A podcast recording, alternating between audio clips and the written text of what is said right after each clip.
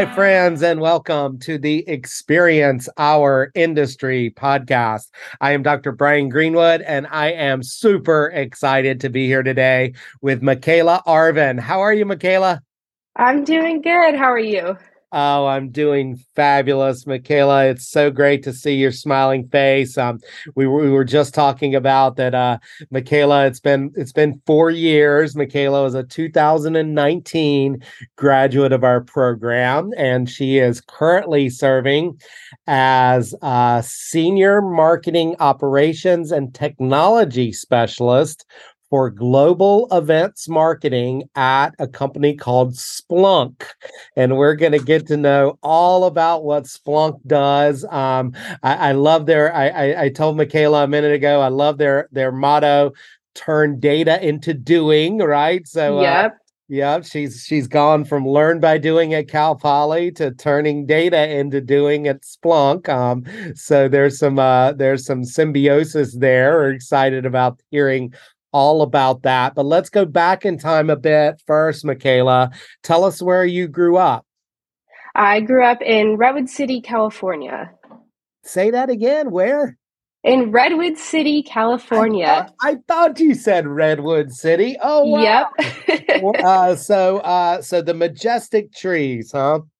Yeah, but we don't have very many of them here, surprisingly. That's gonna say, I was gonna say, is that one of those um, uh, misnomers as a name in uh, Redwood City doesn't have many redwoods? oh, it absolutely is. We have some out front of our city hall, and that's about it. That's the only ones, right? Uh, it's hilarious.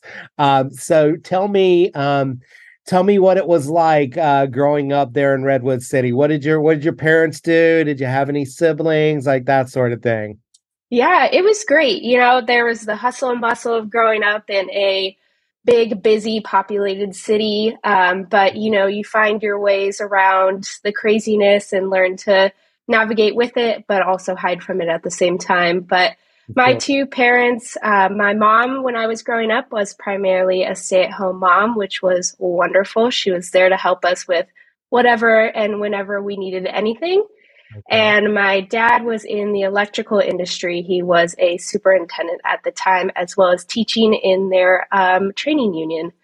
So he was a very busy man, but was always there to help us with sports. Or um, I was also involved in livestock, which I'll touch on later, but that as well um, to be around. And then I have two older sisters that are 10 years and seven years older than me, but they mm-hmm. are both um, were very involved in my life, and I grew up with them, um, always being around. So it was wonderful. I couldn't complain. That's awesome. That's awesome. And and you know, um, uh, uh, Makayla, I, I thought you were from the Bay Area, and I should have. I I should know that Redwood City is um basically Bay Area, San Francisco. yep. right, right in the heart, right? Like right next to Stanford, Palo Alto, and that sort of thing. Yeah. So so for those out there um on uh in in podcast world who are going, Greenwood, what are you talking about? You don't know where Redwood City is? Uh, yes, Yes, I do now. I do. Best way to remember is it's uh, right in the middle of San Jose and San Francisco. Yeah, I see. I see now. I got the map up and everything. I even even see those redwoods right in front of town hall there. yep, there they are. there they are. I love it. I love it. Um, so what about um, what what about young Makayla? You you alluded to it a little bit with the livestock. What were you into? What was your jam? Yeah, I, I you know I did a lot of sports growing up. I was uh, right. you know tried it all. wasn't all for me.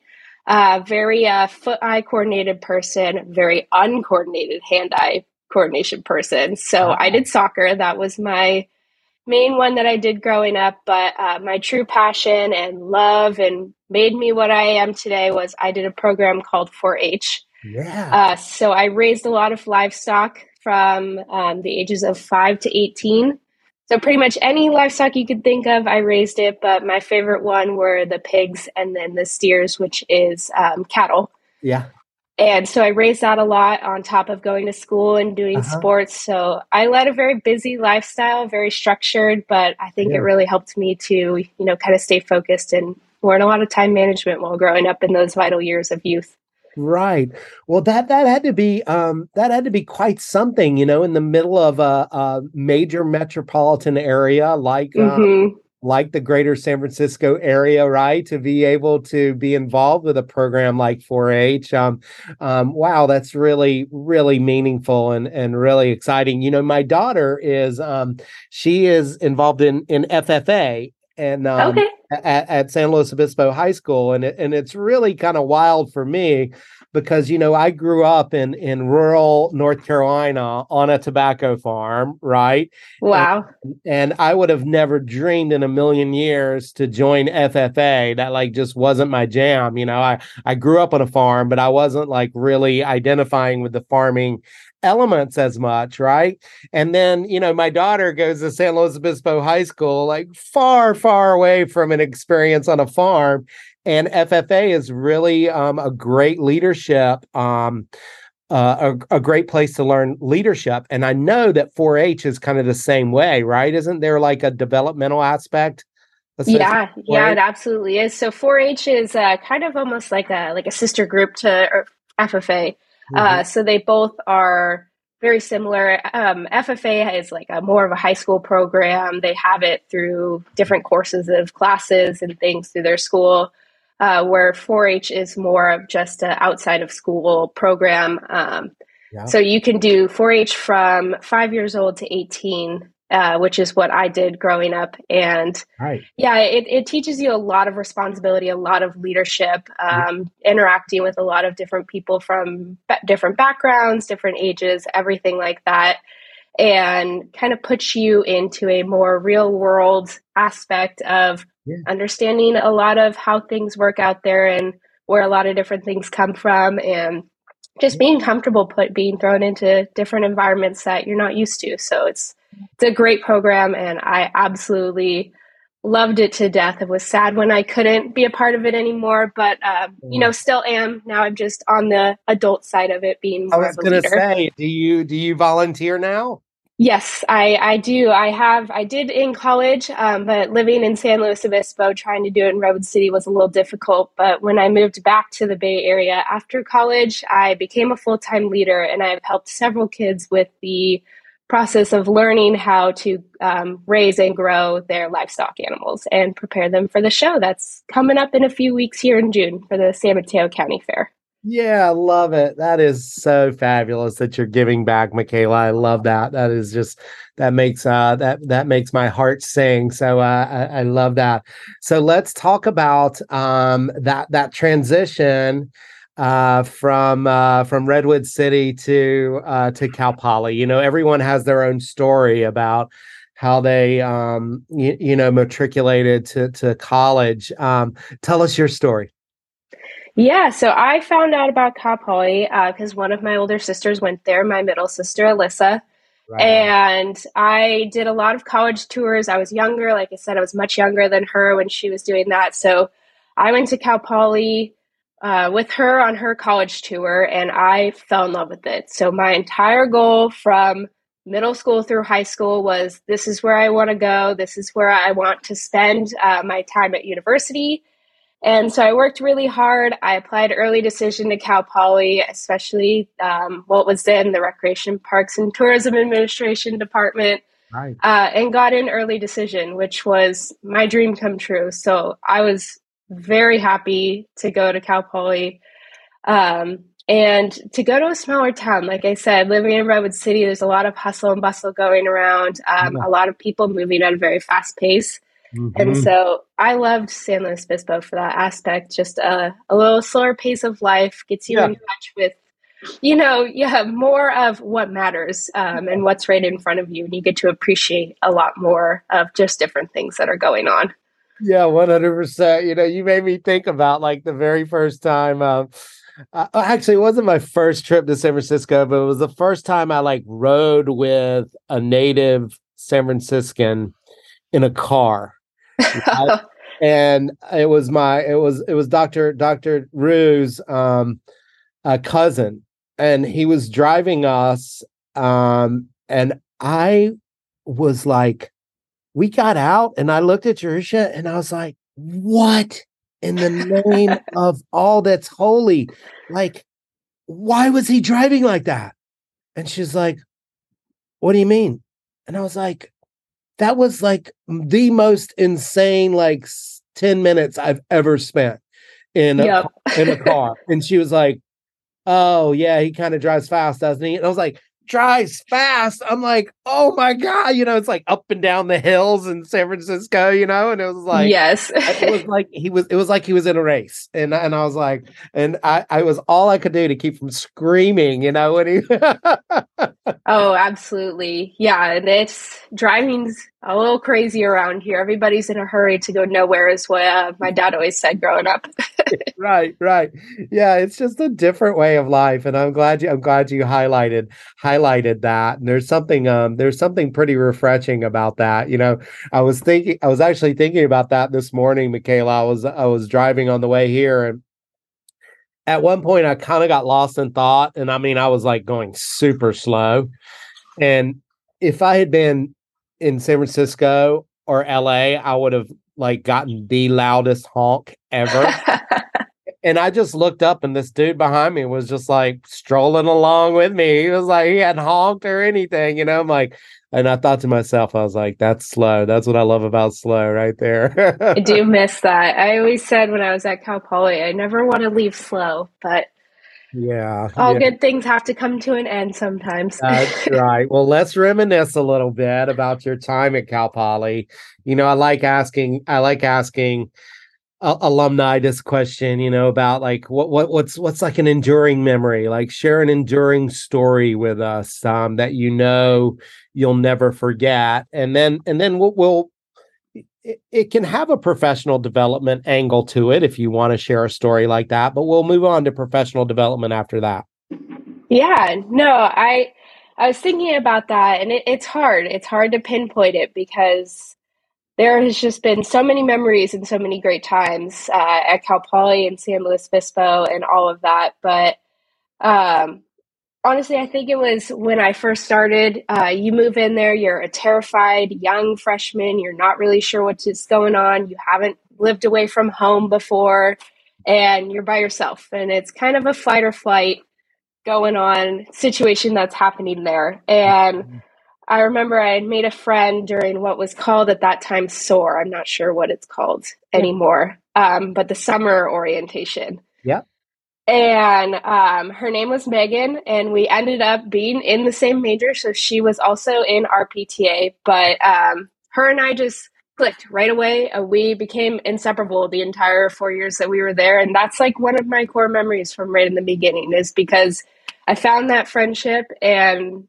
found that connection with somebody that I got along with really well, and we just went and enjoyed a lot of different things, whether that's in our major or outside, and expanded, um, you know, our friend group a lot, and just all the memories of yeah. and laughs of things. You know, like there's a lot of projects happening, a lot of stressful times, but if you find that friend group that kind of lightens the situation and makes makes a good time out of it, all that all that hard stuff turns into just fun memories. Exactly. And and it's so important to have someone to lean on. So shout out to Megan there. And uh and uh so thanks for sharing that. So, you know, obviously I know how involved you were here while you were while you were in school and in so many different things. So, I know it's hard to just uh, to just pinpoint one thing, but if you if you look back and you think about like what you're doing now, what you've done in your early career, is there something that stands out in terms of professional development where you look back and you go oh wow that really helped um, to form who i am today yeah i think there's a lot of it. When i was at cal poly a lot of the extra classes that were um, th- like thrown out there the the two unit classes whether it didn't matter if i thought they applied to me or not i always signed up for them um, I always signed up to go to any of the professional development trips to conferences and such, and uh, did not get to go to all of them, but as many as I could, I tried to go to. And I think those were really a, a building platform because not only did it teach me to try things that were outside of my comfort zone um, and experiment with different classes or such that I was not prone to doing. Um, for one, that sticks out in my memory is terrified of heights, and I did the ropes course class um, with G. Dr. G. And I was terrified the entire time, but it was a huge learning experience to step outside your comfort zone and try those new things. But especially those conferences that I went to, because that kind of aligns to the line of field that I joined post grad. And I think seeing those as an undergrad, seeing how they're built, even how the rooms are laid out, the lunch areas are laid out, the timing of everything that is happening at those, it was good to see that firsthand before I was thrown into having to plan that myself, mm. um, which was pretty unique because a lot of people did not get that opportunity and were trying to visualize those floor plans in their head, trying to visualize the schedule in their head. Um, so that's something that I just had a huge advantage of coming out of college, being able to see that firsthand multiple times. Yeah. You know, um, I really love that, Makayla, because I it's almost like you just had a, you just helped me like with a light bulb in my head. You know, we we've um we we've obviously been really committed um to personal uh, or to professional development um personal development too, but professional development through conferences and attendance at workshops and meetings and all these types of things. You know, we really try to promote it from day one. And right now I'm I'm teaching RPTA 101, you know, the intro class. Did you have me yeah. for, did you have me for intro? I believe I did. Yeah. I Gosh, that was a long time ago, but I yeah, believe I, was I did. Say, yeah. Do you remember back that far? Yeah, I think we did. I remember that. Um, I thought I remembered you being in that class, but um, you know you saying what you just said like i mean um, i think that professional development and, and, plugging students into professional associations i think that's important for any um, academic discipline. Um, but you just really made this like incredible other connection of how uh, vastly important it is for uh, a major that includes special events, right? And where you might yeah. end up actually being the ones planning those. And so, um, wow, thanks so much for uh, for that light bulb in my head. I appreciate that. That's so great. So let's talk about that pathway um, beyond Cal Poly uh, and starting to move towards what you're doing now. Uh, talk about talk about your internship, um, how that how you how you got your internship, what you did, all of that, all of that jazz. Yeah, so I did my internship my spring quarter of 2019, and so I wasn't quite sure what I wanted to do yet, what path I wanted to go. Um, and so I did it with the San Mateo County Fair. I was the fair manager assistant, and which was actually my first job. I started that in high school. I did that a lot when I was younger, kind of trying to figure out what I wanted to do, uh, what sector of events I wanted to go into. And it was kind of great for it to go full circle and then have a little bit more responsibility, more involvement as the fair manager's assistant for my internship. Mm-hmm. Uh, and it was it was wonderful. I learned a lot. I helped uh, the fair manager plan the San Mateo County Fair that then happened in June, and did a lot of a lot of the stuff that I learned in some of the programs and classes that I was in at Cal Poly. I uh, had to do uh, some of the concert staging, some of the sourcing for that, the scheduling for that, the uh, floor plan for those stages I created, um, back then we had an app for the fair. I created that from scratch and getting all the scheduling into that and helped a lot with the floor plan of just different vendors as well as the livestock department and mm-hmm. several different things. The list went on and on and on. Um, the fair manager at that time just gave me full full reign to do full whatever reign. I wanted to do, and it was it was wonderful. Yeah, I bet you had to be careful though not to spend too much time with the piglets. Oh no, there's never too much time to be spent with the piglets. I love it. I love it. I just I just love, you know, I dropped my daughter off uh over at the uh ag unit and there's like kids walking uh, walking pigs with their little sticks, and it just makes me smile so much, you know. yep, that was that was me growing up. that was you, yeah. I love it. I yeah. Love it. Well, wow, what a great full circle! Like you know, um, you know, I'm from the Seinfeld generation where you know everything's full circle, you know, in in a yeah of it. And so me, me and my friends, we always talk about full circle. Here we go. And wow, what was. has been a full circle moment for you to to get back. And you know, it, it's funny, uh, Makayla, because I I look back, I look at your resume, and you know, you've got oh, I mean, just so many of those like um seminal type things that that our that our students do you know field to table and rofi and asi and Cliffs, yep Cliffs Hotel, right? And um, and then you'd throw San Mateo Event Center in there. I love that. Um, and that was um that was a stepping stone to another um a seminal partner of ours, uh, George P. Johnson. So tell yes. us um tell us about that uh that first real job, if you will, um yeah. out out of school.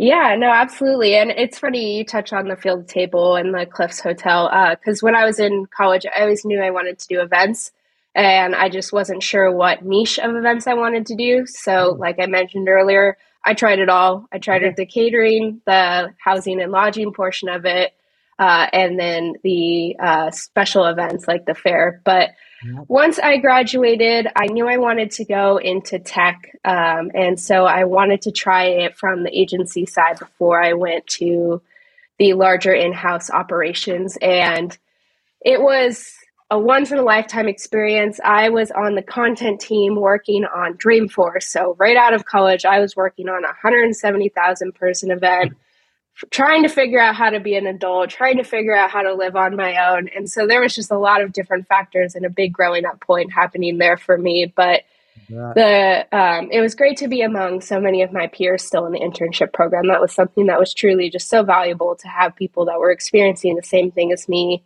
working at George P. Johnson. Um, and supporting each other outside of college, um, continuing into that internship.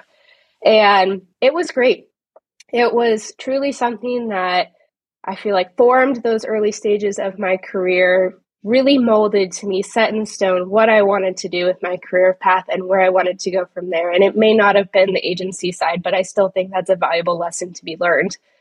Yeah. Um, and something you won't know unless you try it. And so, yeah, I worked on Dreamforce. I had an amazing team there on the content team at George P. Johnson and truly learned more than I could put into words with them. It was it was amazing.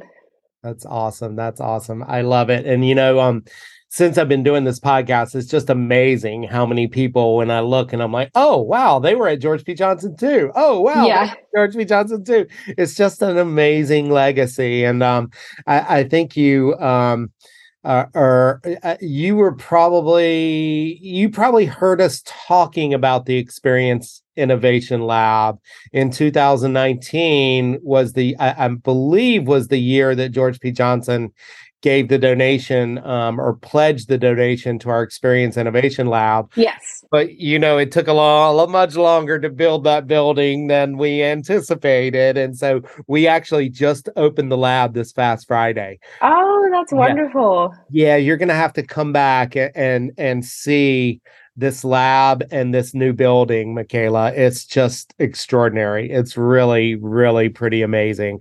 We're, oh, that's great. Yeah, we're pretty st- we're pretty excited about it, and um, and so um, let, let's move in you know um, you had this little thing um, after you um, or pretty soon after you left um, george p johnson um, called a global pandemic that hit and so yep you had not been with Zendesk for very long when the pandemic hit.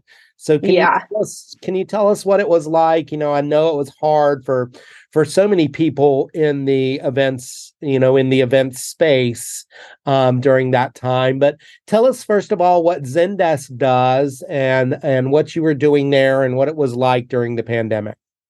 Yeah, so I was on. Um, I was the sponsor. I was excuse me, I was doing sponsor management on the uh, events team at Zendesk, and I uh, fell in love with sponsors when I was actually working at George P. Johnson. I saw the value of them and the impact they had on events. And I was like, there's my niche.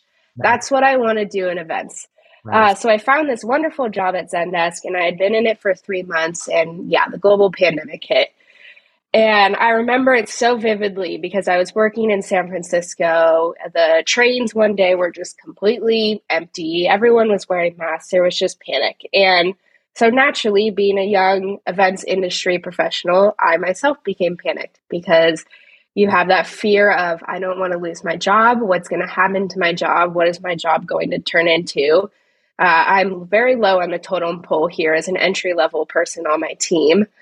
And I think this is where, you know, another key life lesson came in for me of having the, it's so important and so valuable to have a team that recognizes your skills and is willing to pivot any necessary piece to make sure that you are utilizing those skills and still valued even when the entire world flops over. But uh, flashback a little bit before that. So we were supposed to have our large user conference that was set to be three days long in Miami, Florida, the first week of March.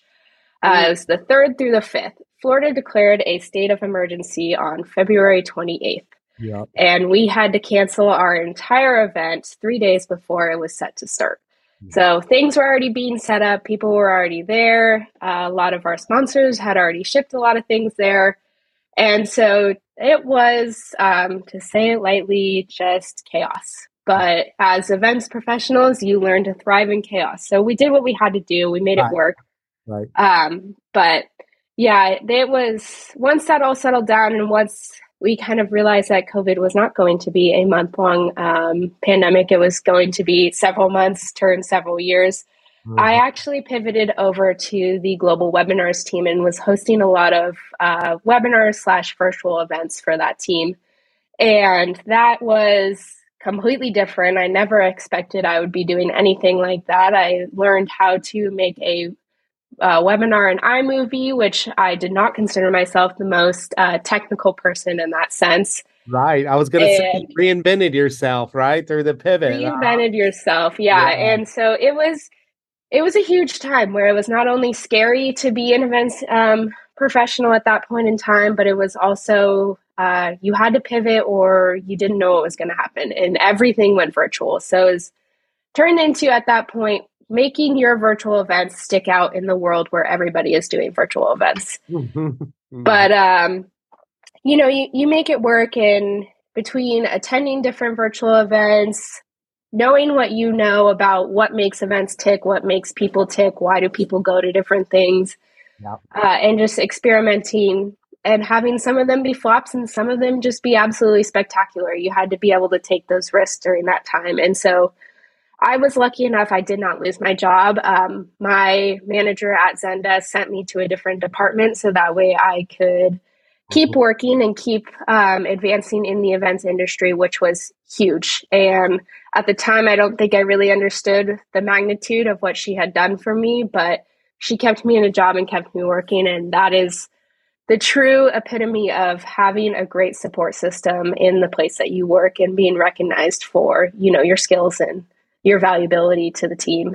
Right, uh, right on. And um, shout out there. That's uh, that is absolutely uh, pretty amazing. And um, yeah i knew when i when i saw that you know you, that you're you, you changed positions in june 2020 to to global webinar i had a feeling that there was there was a story there. And um you know i think it's so one of the things that has been you know when i was uh, when i was inviting people for the to the podcast at that time it was really uh, it was just it was so scary, you know, because I, I like I didn't want to.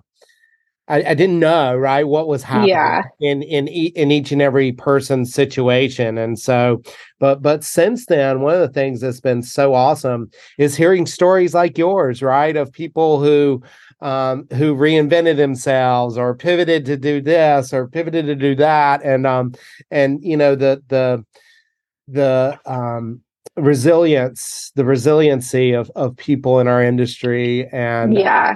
of making it through and and keeping their spirits up and um and um you know thriving in in difficult times um what has been just really amazing to hear all those different examples. Um so you know you took uh, so we're finally at splunk right? Yes so, we uh, are you're to your your your um your current position and you've been with Splunk for almost 2 years now. Um so tell us first of all what what does Splunk do? What's the what's the the um 30 second elevator pitch of what Splunk does? Um Splunk is a security software program and so there's a lot of different like capabilities and things for companies a lot of large tech companies even use us for just an extra layer of security um, in their data and just making sure that everybody's data is safe and secure and that no extra um, nothing is coming in and stealing that data because we work with a lot of valuable information for people coming in. That's a lot of uh, privacy that could be uh, you know um, what's the word that i'm looking for? I'm having a brain blank here. Okay that's okay. You know stolen or yeah, uh, right. you know anything like that so yeah. it's just a nice layer there to keep everyone's data safe and secure right and and now um uh something you're more comfortable with i'm sorry to get make you give an elevator pitch for Splunk. no you're fine but, uh, but, but so let uh, um paint for us a picture and i think this is important Makayla because you know students um uh one of the unintended consequences or one in, uh, unintended benefits, right, of our shift to experience industry management is essentially opening up every company in the world to being a part of our industry because almost every company in the world has some form of events associated with yes. it. They're they're co-creating experiences in some way, shape, or form. But I think for some people, when they hear like um, you know, like uh, for example, like we were talking about with Zen, Zendesk, your previous position, or any tech company or any organization that doesn't fit into the typical experience industry umbrella of tourism hospitality those the you know yeah sport and those sorts of things, they don't really make the connection. So explain to us what you do on a daily basis and how it does relate um, absolutely perfectly to what we do. Yeah, yeah. And I think that's, you hit it right on the head there that a lot of people hear tech and they're like, oh, that's not events, that's business. Why didn't you go to the school of business? Um, and, you know, there is a lot of business into it, and marketing, even that umbrella, can fall under a lot of business. But a lot of these tech companies and a lot of these programs need events uh, as their main and big marketing uh, tactic that they use to promote their products. And so we have these large user conferences, sometimes several of them a year, and almost every tech company has it. So that's something that I think gets often overlooked is events are a huge part of the tech world and a huge part of networking within the tech world. Um, so for me specifically, I sit actually on our marketing operations team here at Splunk, but my I work every single day, 24 7 with our events team here at Splunk. So it's kind of tying in marketing as well as the events team. And I do our integrations of our event technology platforms. So pretty much what that is is we uh, our registration platform is run by our events team. I take that, I connect it to our marketing automation platform, which is putting it uh, more simply where the data flows through, mm-hmm. and then we push that over into Salesforce, which is where um, the live under certain campaigns. So we know this person went to this session, this person attended this session, and we know how long they did it for. So if someone went into a session for 10 minutes and left and the session had 40 minutes remaining, then we kind of look into what does that person do? What is their job title? Where do they work? Why did they leave? Wow. Um, and so it goes into a lot more detail of being able to study people and understand why did they do what they do at these events and what kind of companies they come from to help us adapt our events in the future.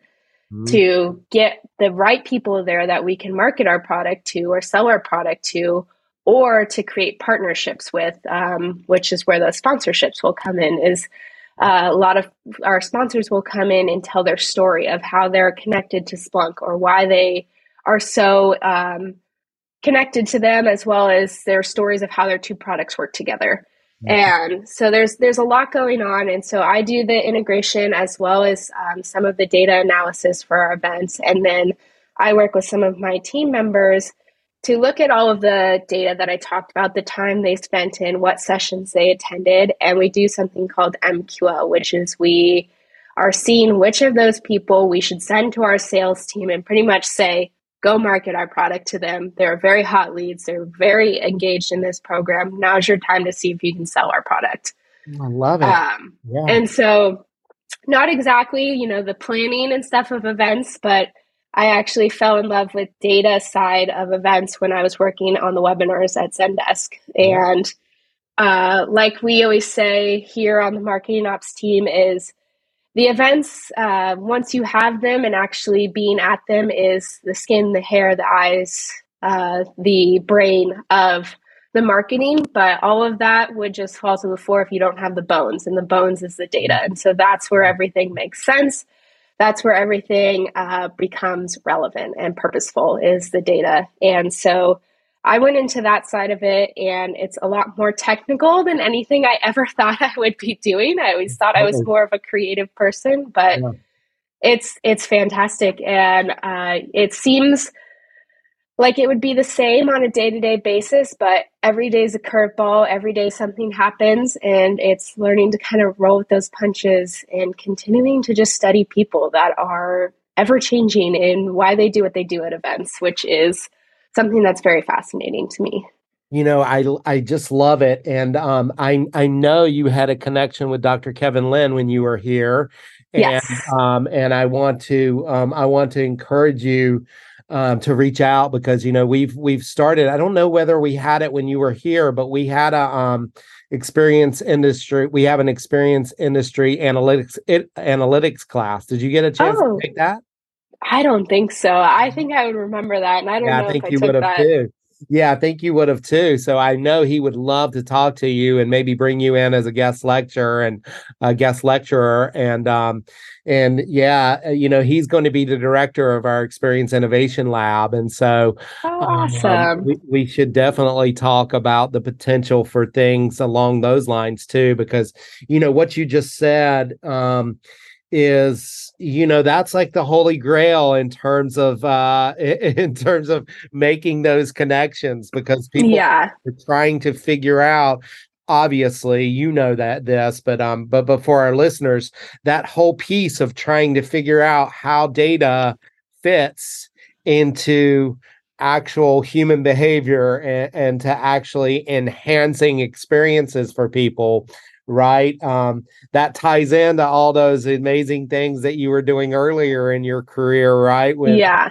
With the fair and with um, you know, like the layouts that you were talking about, like when you when you went to the conferences and you look at it and you go, okay, um, because even something like that, like if a if a room is off and it's kind of hard to find, right? And no one shows up for that meeting. Right? Yeah. That could be problematic, right? Like things like that that you um that you that you think about and you go through. And I I just love that you said um the the the pivot, the reinvention under global webinar at Zendesk unlocked this love that you now have. Yeah for data and for analytics. And um, you know that's that's obviously a huge thing that will help you in your career because data is not going away. And so if you uh, if you have that knowledge that that skill um, and, and that knowledge base that's huge. Yeah. No so, absolutely.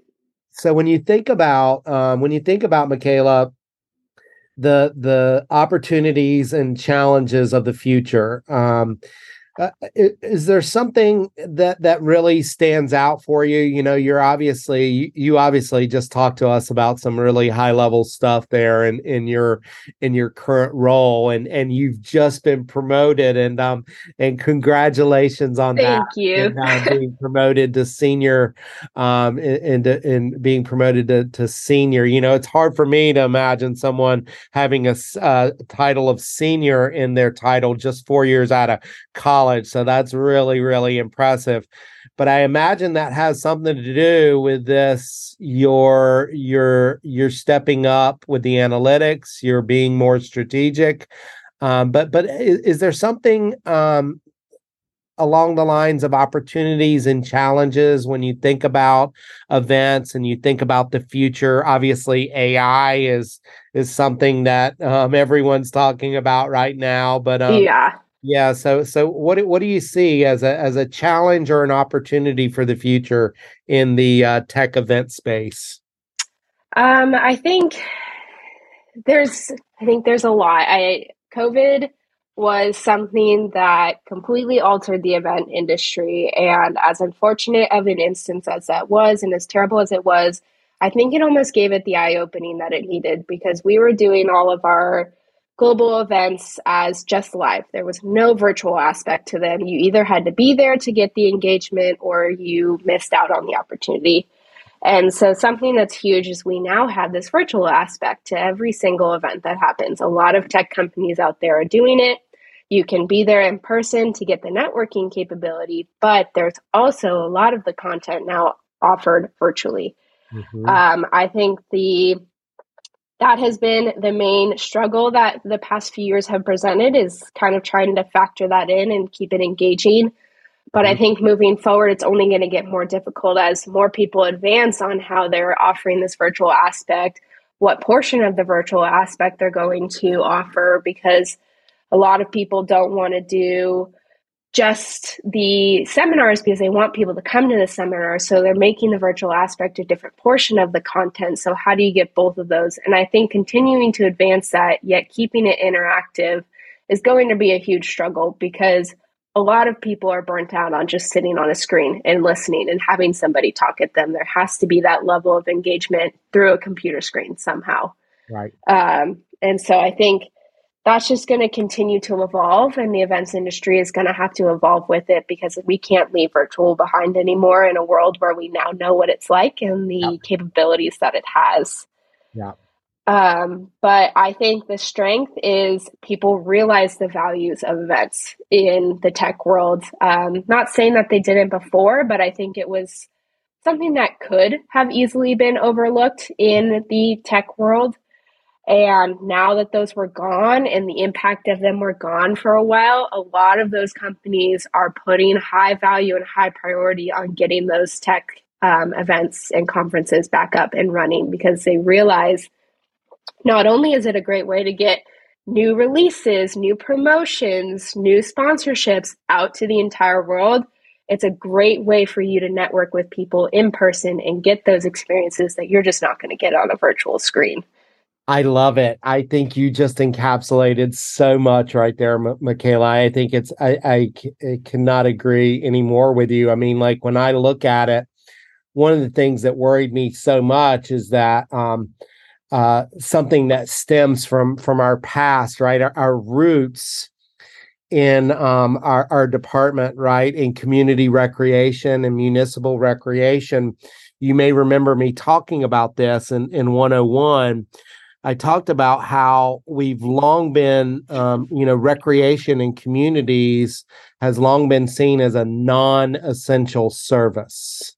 And I, yeah, that, you know, and I said that one of the struggles that we've always had is convincing people, no, we are an essential service, and without us, your your quality of life, your community will crumble right and um and so that's one of the things that we've you know when when we were strictly recreation that was always a fight right that was always a struggle and so one of the in having that in the back of my mind when the global pandemic hit I worried that companies were going to think the same thing about events. And yeah. you know what I mean? Like a non that's a non-essential service. We don't need that. We got to have IT, but we don't need events. But you just said, and I think you're absolutely right. I think that corporate executives have realized, um, and through the global pandemic, has helped them to realize that oh yep that's an essential service that we cannot do without and um, they've been expanding their events teams rather than um, you know rather than than downsizing them and so um, I, I love to hear that. I really, yeah.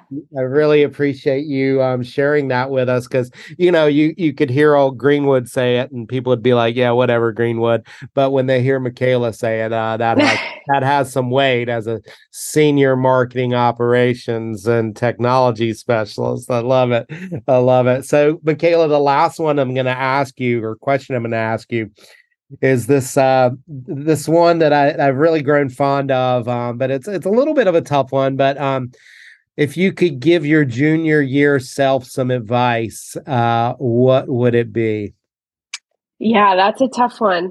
Mm. Um, I think I think there's two pieces of advice that I would give myself because I think at that point I kind of had a feeling I wanted to go into the tech industry.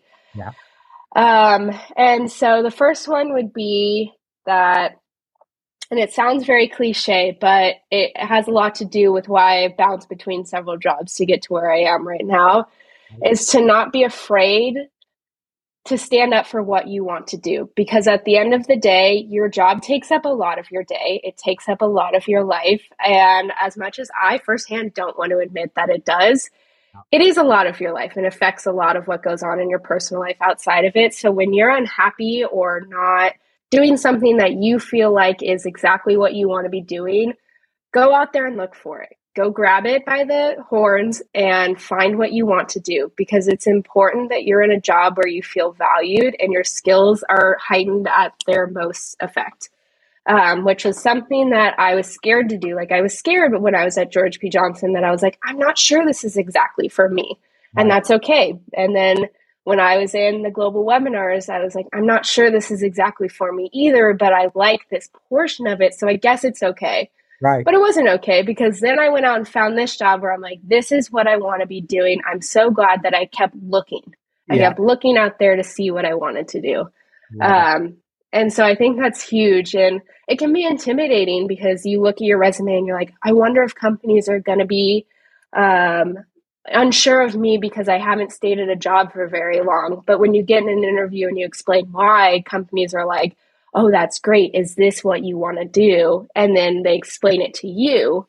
It's it matches a lot more with what you want to do. And when you're happy in your job, at the end of the day, you work harder at it. That's exactly right. I love um, I but it. I think, sorry, I'll wrap up quick. I think yeah. the last one that I would say too is that you you the tech world it's so hard um, there's such a stigma of oh it's so hard to get recognized. There's so many people that work in your operate or your um, your operations and there's so much going on at one time is to also when you're you know a senior out there looking for your internship or uh, simply looking for a different job and you're interviewing it's crucial that you're also interviewing them as much as they're interviewing you because getting yourself in an environment with a good manager and a good team really makes or breaks your career and is huge to have that level of support.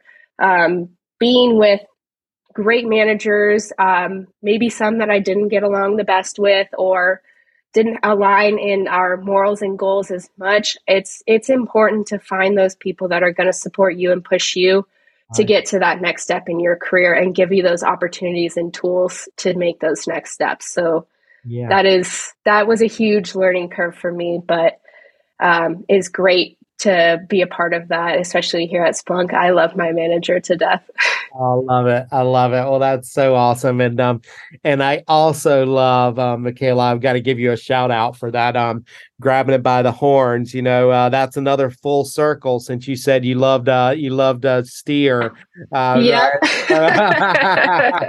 so I caught that full circle. And um, well, full circle, I just want to say thank you so much, uh, Makayla, for for joining us today. It's so great to see your face, and it's so great to to be able to reconnect with you. And uh, we're so proud of you here at Cal Poly. And um, and and I want to put in another plug to to be sure we you make that connection with Dr. Lynn because I know he would. Um, I will. Know he would love to talk with you about analytics and and um, and bring you on as a guest lecturer. But um, any hey, any excuse to come back to San Luis Obispo, I, will be there in a heartbeat. Say, I was going to say you're so close, you can come and visit. So uh, I love it. Thank you so much, Makayla. Really appreciate your time today. Of course, it was great. Thanks for having me. Uh, thanks for being here. See ya. Bye.